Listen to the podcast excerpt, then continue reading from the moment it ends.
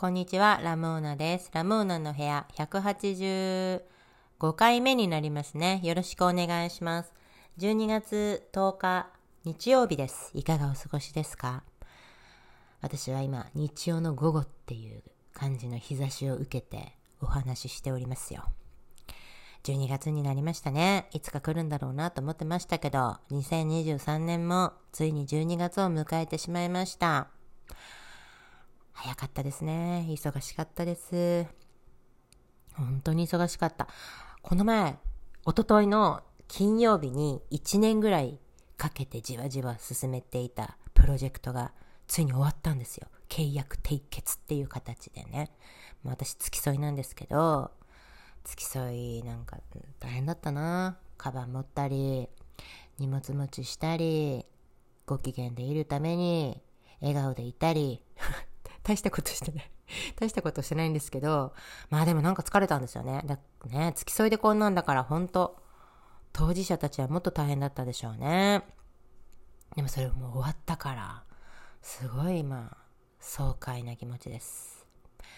あの、時間もね、あの、ゆとりが戻ってきそうだなと思って、いろいろ止まっていたことを進めていきたいと思っておる次第ですよ。嬉しいですね。はい。えー、お便りをね、いただいていたんです。ありがとうございます。サライさんという方からいただきました。はじめまして、ラジオも YouTube も毎回楽しませていただいています。突然なのですが、いつかの回で、萩尾元さんの漫画を愛読していたということをちらっとお話しされていたような気がするのですが、思い違いだったらごめんなさい。私も萩尾先生の作品、特にポーの一族が大好きなので、いつか詳しいお話が聞けると嬉しいですというお便りをいただきました。ありがとうございます。はい、私、確かに申し上げました。萩尾先生の作品は大好きなのでね、言ったと思いますよ。うーん。何年か前の100分で名著で、萩尾元先生を特集した回があるんですよね。あれがすごい面白くって、その後とかに言ったんじゃないのかなと思うんですけどね。だから、本当に言ったんですよ。まあ、聞いていただいてありがとうございます。うーん、だから今日はですね、詳しいお話っていうのはできないんですけれども、あんまりそんな知識はないのでですね。だから、なんていうのかな。萩尾先生の作品と私の思い出みたいな感じでお話しさせてもらおうかなと思ってます。長くなるかもしれないんですけれども、ぜひね、聞いてもらえると嬉しいですね。はい。うーん、なんだろうな。私の三大バイブル、漫画編は、一つがスラムダンク。で、もう一つが風の谷のナウシカ全7巻。で、三つ目がね、この萩尾元先生のトーマの心臓なんですよね。スラムダンクと風の谷のナウシカについては、やっぱりこのラジオでももう何回か触れているんですけど、萩尾元先生の作品についてはほとんど話してないんですよね。でも本当他の二つと同じぐらい自分の中では大切な作品なんですけど、あんまり言わない、これ不思議だなと思ってるんですけど、やっぱり萩尾元作品っていうのは、心の中にずっと持っておきたいっていう作品なんだろうなってちょっと思ってるんですよね。好きだ好きだって言って回るよりは心の中であの自分の気持ちと一緒に温めていくみたいな作品だからだからあんまり言わないのかなと思ったんですけどね。うんねそういう力があるお話をいくつも書いておられますよね。私がこの萩尾元先生って会ったのは高校生ですね。高校生の頃に、当時、ちょうどね、あの、24年組の漫画、あ、24年組っていうのは、少女漫画の歴史を変えた、革命していった先生たちの総称なんですけど、ちょうどね、昭和24年頃に生まれた先生たちが多くって、それで24年組、花の24年組っていう風に呼んでるんですよね。萩尾本さん、竹宮恵子さん、大島由美子さん、山岸涼子さん、木原敏恵先生。青池先生が一つ上だったかな。まあ、とにかくもうすごいそうそうたるメンバーですよね。この先生たちを24年組。この24年組の漫画が私が高校生の頃に文庫漫画のサイズになって名作がね、復刊していった時期があるんですよ。すごい。3ヶ月に1回各出版社から出るから、で、またいろんな出版社から出るから、ほんと毎月のように名作が読めるっていう、手軽にね。手頃手軽に読めるっていう状態でね。友人たちとなんかもう被らないように買って回し読みをして楽しいね楽しいねって幸せだねって言っていた時期があるんですけど、その時に萩尾先生の作品に私も出会ったんですよね。でもね、なんかね、周りの人たちは面白いって言ってたんだけど、私も面白いのは絶対間違いないと思ってたんだけど、ちょっとね、わからなかったんですよ。やっぱりね、萩尾先生の作品って独特なんですよね。ストーリーを追う11人いるとかになるとストーリーがパーンと筋があるから乗っていきやすいんだけど、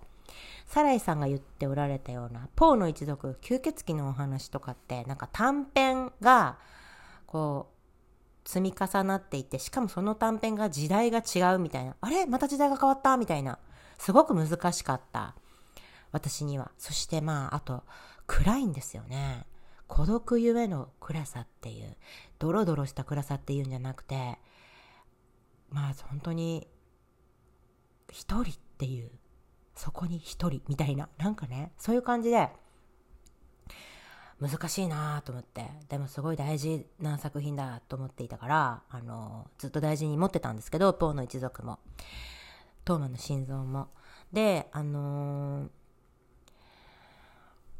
トーマの心臓が、その、大事だ、でも意味わからない。でも読むみたいな感じで、何回か何回かこう、繰り返し読んでいた時、20歳過ぎたと思うんですけど、ある日ね、分かったんですよ。うわっていう話だ。話の意味が分かったんですよね。トーマの心臓っていうのは、あらすじはギムナジウム、ドイツのギムナジウム、なんか中高一貫教育みたいな学校のことギムナジウムって言うんですけど、ギムナジウムが舞台で、あの、ある日、ある冬の朝ね、トーマっていう男の子が、あの、ユリスモールっていう有利、有利に、これが僕の愛、これが僕の心臓の音っていう遺書を残して自殺するところから始まるんですよ。死んで、で、そんな手紙受け取って、有利はもうびっくりして、何この手紙ってなるんですけど、有利っていうのは、ある出来事をきっかけに、もう心を閉ざしてしまってる男の子なんですけど、そんな手紙を朝受け取って、トーマから。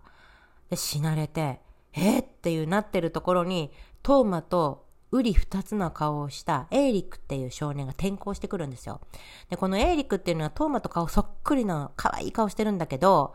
あの、性格が全く違ってて、もっと明けっぴろげでやんちゃな子なんですよね。で、もうその子を見るたびにトーマを思い出してユーリはなんかすごく辛くて、エーリクに当たったりするんだけど、エーリクがなかなかへこたれない少年だから、ユーリにどんどんどんどんぶつかっていくんですよね。で、あの、そうして、エーリクとこう、触れ合っていくうちにね、心をこう触れ、通い合わせていくうちに、ユーリは、あの、もう一回、心、自分の心を取り戻すっていう話なわけですよ。で、そういう物語なんだけど、私は最初高校生の頃読んでる時とかは、トーマが当てたその手紙がね、嫌だなって思ったんですよ。こんな手紙を残されて死なれたら、自分が悪いみたいじゃん、みたいな。嫌だなって思ってたし、まあ、有利じゃない。え、有利か。有利もそう思ってたんですよ。なんなんこの手紙みたいな。当てつけに書いてきたって思うんですよね。自分が心を閉ざしてから、あの、有利はトーマに冷たく当たってしまってる自覚もあるからね。なんかまるで自分が冷たくしたから死んだみたいじゃん、みたいな風にずっと思ってたんだけど、エイリックと触れ合エイリックとこう付き合っていくうちに、あの、心を取り戻した時にね、私も、その手紙が、やっと意味が分かったんですよ。これが僕の愛、これが僕の心臓の音ってのは当たり前なんですけど、有利を恨んで死んだんじゃなくて、自分が死ぬことによって、この心臓でもう一回本当の自分を取り戻してっていうメッセージだったんですよ。最初は心を閉ざしてるからその意味がわからないんだけど、最後の最後にもう一回心が溶けた時、閉ざしきった心の氷のようになっていた心が溶けていた時に、その手紙を読んで、もう、トーマの大きな愛に気づくっていう話。この、だから、トーマの心臓ってのは、ユリスモールの魂の復活の物語なんですよね。そこにトーマの心臓っていうタイトルが来るっていう、まあ見事じゃん、これって。ほんと雷に打たれたように、そういう意味だったんだと思って、そっからもう殿堂入りになったんですけどね、ああ、これそういうことねって、トーマの愛って自己犠牲みたいなやつだみたいな 感じでね。いやー、すごいあれに、そのトーマの手紙に、トーマの手遺書の意味に気がついたときに、うわ、すごいってなったんですよ。自己犠牲とか私だったら絶対しないですよ。誰かを、魂を復活させるために、自分の命を捧げるとかね、誰かを救うために自分が死ぬとか絶対やらない。自己犠牲、友達がやるって言っても、えって言っちゃいそうな気がするんだけど、でも一方で、バカみたいって切り捨てるのも絶対違うなってのは、どこかであるんですよね。そんなことしたら大事な何かまで失いそうな、だから自己犠牲っていうものについては、本当に、かん、何と思えばいいのかわからないテーマなんですけどね。あの、宮沢賢治のあの、銀河鉄道の夜もそうですよね。カンパネルナは、ザネリ、ザネリっていう意地悪な同級生のために命を落とすっていうね。あれも自己犠牲ですよね。え、なんでそんなことしないといけないの？って思う一方で、心のどこかで、あー、でもわかるかもしれないっていう何かあるんですよね。なんかこう、一刀両断にできない感情なんですよね。あの自己犠牲の心はね。まあ、そういうものについてね、このトーマの心臓は一つ触れてるわけですよ。すごいなと思ったっていう。だから出会って、何年 ?5、6年して物語の意味が分かった。で、でもそのトーマの遺書の意味は分かったんですけど、ユリスモールがそこまで心を閉ざす意味が私は分からなかったんですよ。実感として全然湧かない。ユーリが心を閉ざしてしまった原因は、みん、なんか長い長期休暇の時に、上級生、悪い上級生たちのグループがあって、そこにね、付き合って、あのね、なんて言うんだろうな。悪徳の行為、なん、ハレンチなね、行いをしてしまうんですよ。上級生にそそのかされて。でもね、有利も分かってたんです。この人たちと付き合ったら、ろくなことにならないって分かってるのに、好奇心に負けちゃって、彼らに近づいて、結果、すごく、なんていうんだろう、本当に不死だらなことをしてしまう。されてしまう。なんか、それで、自分の心が死んでしまうんですよね。それで閉じちゃう。あの、汚らしい、汚らわしいって思ってることを自分がやって心を閉ざすってのはわかるんだけど、でもどんな行動だって経験の一つとしてどうして乗り越えられないんだろうぐらいに私思ってたんですよ。まあやっぱり要は実感として湧いてないんですよね。有利の苦悩がね。わからんなと思ってたんだけど、今年の今年だったと思うんですけど、あの、ドストエフスキーの悪霊の下巻を読んだ時に、上巻をね、長い年月かけて読んで、下巻に入ったんですけど、下巻読んだ時に、あの、悪霊っていうのは、なんかもう混沌としたロシアの、ロシアの何世紀だったかな ?19 世紀だったかな ?19 世紀ですよね。なんかすごいもう混沌とした時代に、あの、を書いた混沌とした時代を書いた物語なんですよね。なんか虚無とかね、悪徳とかそんなものが、の空気を描いてる、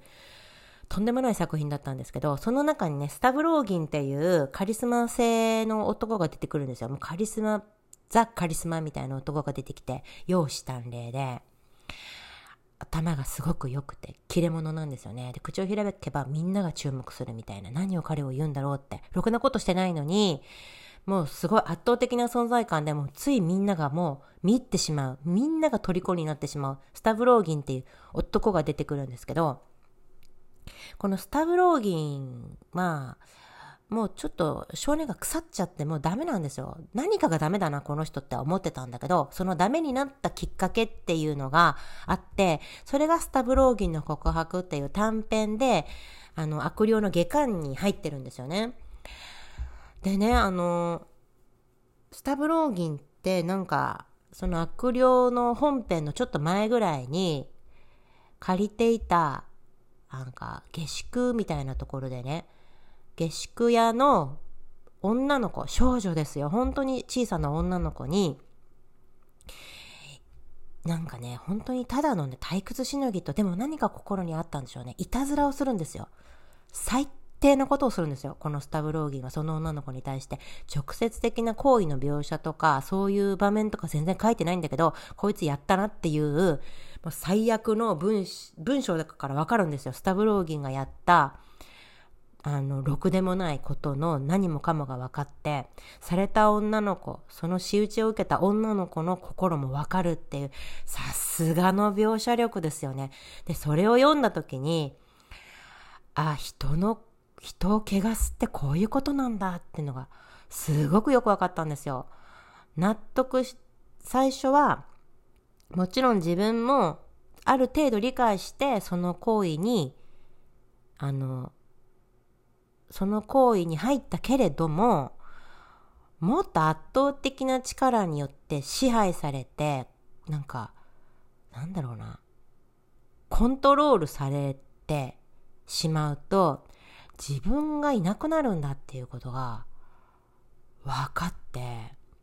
で、そうするとね、やっぱ自分のことが信じれなくなるんですよね。そうされた人はね。本当にスタブローギンの告白ってすごいと思う、あれ。あれなんか内容がやっぱショッキングすぎて本当に直接的な描写とかないんだけど、もうわかるんですよね。ひどいことをしている話ってのがわかるから、ドストエフスキーを大事に書いたんだけど、これ出版社が本に載せなかったたんですよね。だから後年、我々の時代とかで読めるようになった話なんですけど、いや、あんなの書けるドストエフスキーやっぱすごいですよね。まあでもそれを読んでね、それで、ああ、ユリスモールってこういう気持ちだったんだっていうのが、あの、分かった。長い年月かけて、ストンと。これは有利は自分のことを信じれなくなって、あの、心がもう閉じちゃった理由が分かった、意味が分かったって思ったんですよね。だからそのもう、そういう後年の自分の読書体験とか、まあいろいろ実体験とかの感想が落とし込めるんですよ、このトーマの心臓はね。そういう私の体験を、に耐えうる。私がぶつけてもそうだよってなんか言ってくれるような物語なんですよね、このトーマの心臓はね。見事ですよね。もう感激しましたね。ドストエフスキーのその悪霊を読んだ時にね。いやでもだから、ちょっと余談になりますけど、スタブローギンってすごいカリスマ性って思ってたけど、あのスタブローギンの告白があるから、全然もうカリスマは地に落ちる。だドストエフスキーはやっぱりヒーローを作らなかったからね。ああ、よかったと思って。やっぱりこの人信用できるなって、あの時思ったんですけどね。はい、余談、話がそれたんですけど、そういうことですね。ドームの心臓だからね、私はそういう、もういつも何か人生の発見があるたんびにトーマの心臓に帰っていくっていうのがあるんですね。それが私の中ですごくバイブルになっている作品、トーマの心臓ですね。だから本当に、萩尾先生はね、よく書き切ってくださったと。しんどいと思うんですよ、これ。すごい重たい話だと思うし、よくこんなの書いてもらえたなって感謝ですよね。でやっぱりねあのトーマの心臓がその前にポーの一族の連載が一回あってでえー、っと一回ポーの一族の連載止まってそれでこのトーマの心臓の連載が始まったんですよね。でその時に、えー、っと、ポーの一族が文庫本で出始め、漫画単行本で出て、で、それでバッと人気がついて、で、ポーの一族の続きを書けっていう風に出版社から言われたんだけど、萩尾先生、分かった書きます。でも、トーマの心臓を全部書かせてくださいって言って、それで、あの、トーマの心臓33回の連載で書き切って、それからもう一回トーポーの一族の連載を再開させたっていうことだから、やっぱり周りのプレッシャーも相当あった中で、トーマの心臓を書き切ったんですよ、萩尾先生はね。この自分の強さっていうのもやっぱり尊敬ですよね。ポーの一族は吸血鬼のお話で、エドガーとアランっていう吸血鬼の、2人の吸血鬼の時の旅の物語ですよね。だからやっぱり最初の方でも言ったんですけど、すごいお話が時代をポンポンポンポン変わっていくから、ついていけなくって、長い間読まずにいたんですけど、この前、あの、その100分で名著の萩尾元先生の回を読んだ、見た時に、あ、面白いって思って、ポーの一族もう一回読み直そうと思って読みは、読み直したら、やっとなんかすごい心から面白いって思えるようになって、それで今あの連載再開したんですよね。40年。1976年に1回ポーの一族は、あの連載が終わるんですよね。あの、エディスっていうお話でアランが消えて、それで終わる。で、40年の時を経て、2017年、ポンの一族連載再開ということで、私もこのお祭りに乗ったわけですけど、やっぱりちょっとすごいなっていう、感激ですよね。もう一回読めるっていう。ね、それはやっぱり出版社、本を出す側の愛情もわかりますよね。なんか、名誉ある出版なのかなって思うぐらい、力を感じる。思い入れが強くて、今5冊連載再開して出てるんですけど、もうそれぞれの想定の美しさたるや。すごいですよね。銀の白押しがしてあって。出す方も出す方で大喜びなんだろうなって思う愛情のこもった想定なんですよね。すごいですね。もう一回読めるっていうのはね。でもなんか、エドガーってって18世紀1740年に生まれてるんですよね。これ言うたら私よりも全然年上じゃないですか。ずっと前の時代に生まれてるって思うと、なんかね、エドガーっているんじゃないのかなってやっぱ思うんですよね。もうだって1740年に生まれた人なんだから、私なんかつい最近ですよ。あ私みたいなのなんの歴史よりもずっと長いこと生きているっていう主人公って思うとね、いないなんて言っちゃいけないなって、おこがましいなと思って。エドガーっているんじゃないのかな、本当にって思ってますよ。なんかそれぐらいこの人物の描写がすごいから、骨太な描写だから、説得力がありますよね。いないとは言えないなっていう思わせる。そこになんかロマンがありますよね。ね夜とかね、そっとエドガーとアランに話しかけるみたいなことができるキャラクターなんですよね。いやー、すごいですよね。こんな人物を作り出せるっていうことは素晴らしい才能ですよね。まあ天才ですよね。いやー、思うたくさんいるんじゃないのかなエドガーはいるって思ってる人。多分ね、たくさんいると思いますよ。でもこのポーの一族の連載でね、その、再開、連載再開でね、やっぱりね、あの、私たちは感謝しないといけない人がいるんですよね。それが、あの、作家の夢枕ク先生ですよね。NHK で萩尾元作品取り上げられる時って大体夢枕漠先生が出てるんですけど、この先生がいっつもいっつもポーの一族の再会を待ってるって言っていたんですよ。で、萩尾元先生のインタビューとか聞いてても、漠さんに、あの、ポーの一族の再会言われる、でも書けないのよね、みたいな話をしてて、